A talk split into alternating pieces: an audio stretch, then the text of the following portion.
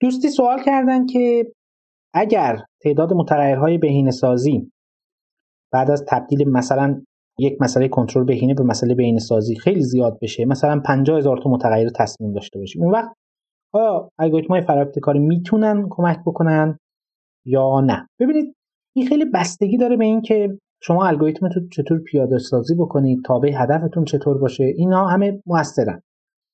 به صورت کلی پاسخ مثبته. بله. یعنی تعداد متغیر بیشتر از این هم حل شده توی الگوریتم های فرا ابتکاری. حداقل پاسخ غیر دقیق براش پیدا شده. پاسخ حساب اپتیمال. ولی خب خیلی هم کار راحتی نیست. چند تا تکنیک اینجا وجود داره. یکی اینکه کلا شما باید دنبال این باشید که چطور توی فضای های دایمنشنال یا با تعداد ابعاد بالا بهینه سازی انجام میشه. خوشبختانه کارهای تحقیقاتی زیادی انجام شده از چند دهه قبل به ویژه توی دهه اخیر که خیلی deep learning و اینا بالاخره توسعه پیدا کرد. وقتی وارد یک فضای deep learning میشید این میلیونی تعداد متغیرها و از metaheuristic برای training اینها هم استفاده میشه. منتها از metaheuristic های خاص که برای اون فضاها بهینه شدن. اصلا ما الگوریتم داریم که برای کاهش ابعاد فضا استفاده میشه. حالا چه تو لایه مثل الگوریتم های پی و اینها که فضا رو ریدیوس می‌کنن به فضای با ابعاد کمتر بعد حالا با یه نگاش دوباره برمیگردن به فضای اصلی. یا مواردی داریم که کوردینیت دیسنت هست یعنی یه سری از ابعاد رو از معادلات حذف می‌کنن موقتا. چون می‌بینن که این تأثیری نداره یا می‌دونن که جوابش کجا هست. این هم مواقعیه که مثلا تغییر یه متغیر تاثیر زیادی روی مقدار تابع هدف دیگه نداشته باشه. از یه جا به بعد. یا با تغییر یه متغیر نیاز نباشه که مقدار بقیه رو هم بدونیم. می‌تونیم مستقلا مثلا ایوالویت کنیم یا با یه تخمین خوبی بدونیم که مقدار تابع هدف چی هست معمولا چون دوستمون اشاره کرده مسئله کنترل بهینه است کنترل بهینه همچین چیزی وجود نداره. ولی اون روش مبتنی بر کاهش ابعاد اینا رو می‌تونید داشته باشید. اونم مسائل و مشکلاتی رو داره. یعنی باش با یه نگاشت خطی غیر خطی مثلا 50 هزار تا متغیر رو تبدیل کنید به 500 تا متغیر. یعنی 100 برابر کمترش بکنید. خب میشه. شدنیه. با تست بشه. واقعا مسئله به مسئله فرق داره. هستن. سروی پیپرهایی هستن. مقالات مروری که این روش های بهینه‌سازی رو برای ابعاد بالا بررسی کردن. حتما به اونها مراجعه بفرمایید. یک موضوع دیگه ای که به طور خاص این دیگه برای مسئله کنترل بهینه می‌تونه کمک کننده باشه اینه که شما به جای اینکه اینو به دید 50 هزار تا متغیر جدا در نظر بگیرید به دید یک function در نظر بگیرید. حالا این function شما می‌تونه یک معادله ریاضی داشته باشه. مثلا یه چند جمله ای باشه که ذرایبش رو شما تغییر بدید. و بعد مثلا توی بازه زمانی از لحظه صفر تا ثانیه ده یعنی متغیر شما زمان t و مثلا ورودی کنترلی شما یه تابعی از زمانه.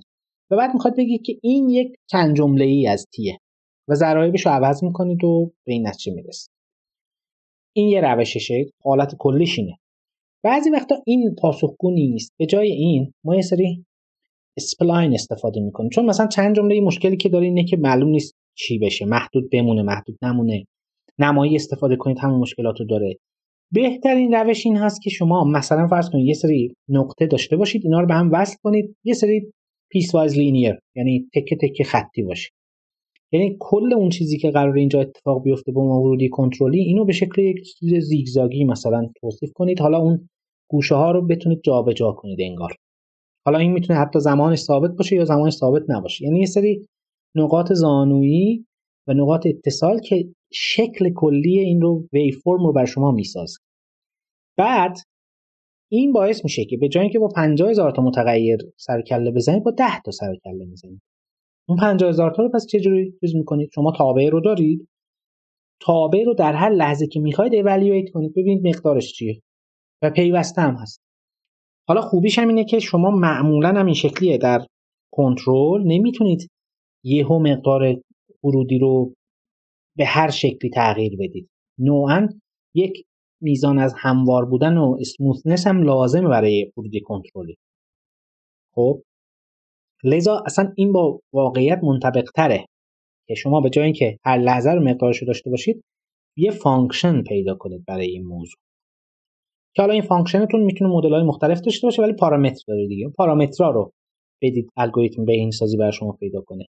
یکی از بهترین روش ها برای اینکه اون شکستگی های اون زیگزاگ و اینا رو هم نداشته باشیم استفاده از spline و ایناست. که هم سموث هست نرم و همواره همین که خب پیوسته هست و مسائل رو داره. و اینا مثل یه سری handle point هستن. بالا پایین می‌کنید و خلاصه یه تابع و بهش می‌رسید. بعدم که می‌تونید اینو هر چقدر خواستید هر جا خواستید evaluate کنید مقدار رو به دست بیارید. لذا اصلا 50 هزار نباشه 5 میلیون لحظه باشه. مادامی که شما waveform و دارید می‌تونید بگید که در هر ثانیه مقدارش چنده. این راهکاری هست که من خودم برای مسائل بهینه‌سازی که مربوط به کنترل بهینه هست استفاده می‌کنم.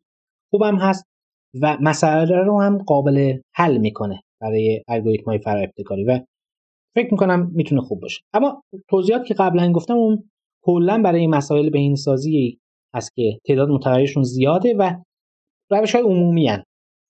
که من فکر می‌کنم شاید برای مسائل کنترل بهینه بهتر باشه از راه حل دوم استفاده کنیم. اگه نشد حالا میریم سراغ راه های دیگه.